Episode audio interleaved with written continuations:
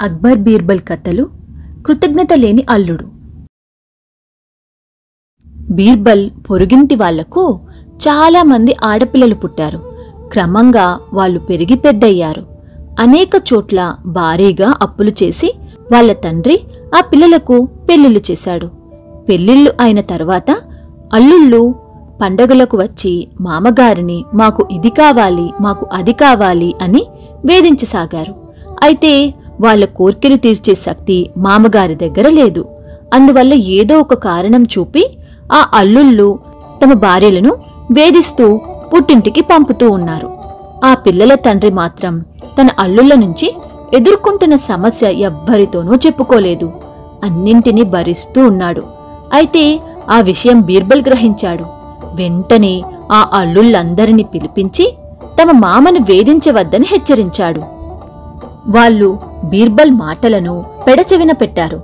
అయితే ఆ విషయం గురించి ఎలాంటి ఫిర్యాదు లేకపోవటంతో దాని గురించి ఆలోచించలేదు. ఒకసారి ఆస్థానంలో అక్బర్ ప్రపంచం మొత్తంలో కృతజ్ఞత లేని వాళ్ళు ఎవరు? అని అడిగారు. ఎవ్వరూ సమాధానం చెప్పలేదు. అప్పుడు బీర్బల్ లేచి మహారాజా అలాంటి వాళ్ళను నేను రేపు సభకు తీసుకువస్తాను. అందుకు మీ అనుమతి కావాలి అని అడిగాడు. అందుకు మహారాజు అనుమతించాడు. రెండవ రోజు బీర్బల్ తన పొరుగింటి వ్యక్తి అల్లుళ్ళలో ఒకన్ని పిలిచి తనతో రాజస్థానానికి రమ్మని అడిగాడు. అందుకతను సమ్మతించాడు. బీర్బల్ ఆ వ్యక్తిని మరొక కుక్కను కూడా తనతో పాటు అక్బర్ దగ్గరకు తీసుకుపోయాడు. బీర్బల్ వెంట కొత్త వ్యక్తితో పాటు కుక్క కూడా ఉండటం చూసి అక్బర్ ఆశ్చర్యపోయాడు.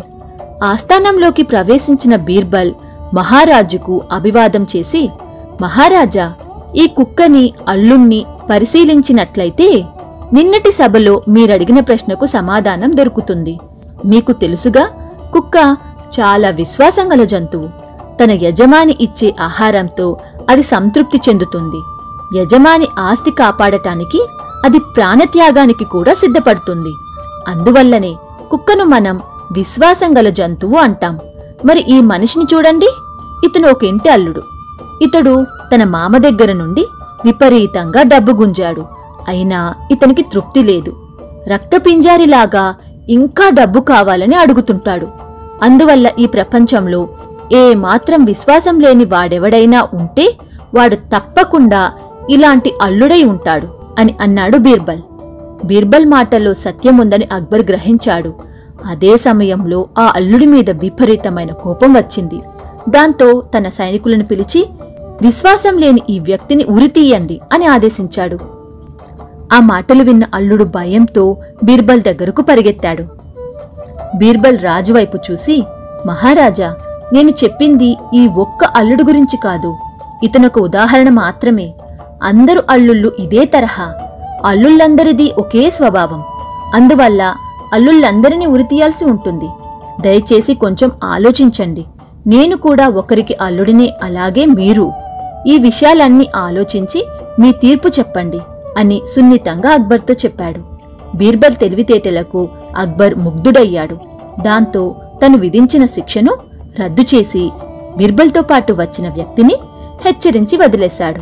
ఆ తరువాత బీర్బల్ వైపు తిరిగి బీర్బల్ నేను నీకు కృతజ్ఞతలు చెప్పాలి. నేను అడిగిన ప్రశ్నకు ఉదాహరణ సహితంగా సమాధానం చెప్పావు అని చెప్పి బీర్బల్ను ఆలింగనం చేసుకున్నాడు అక్బర్.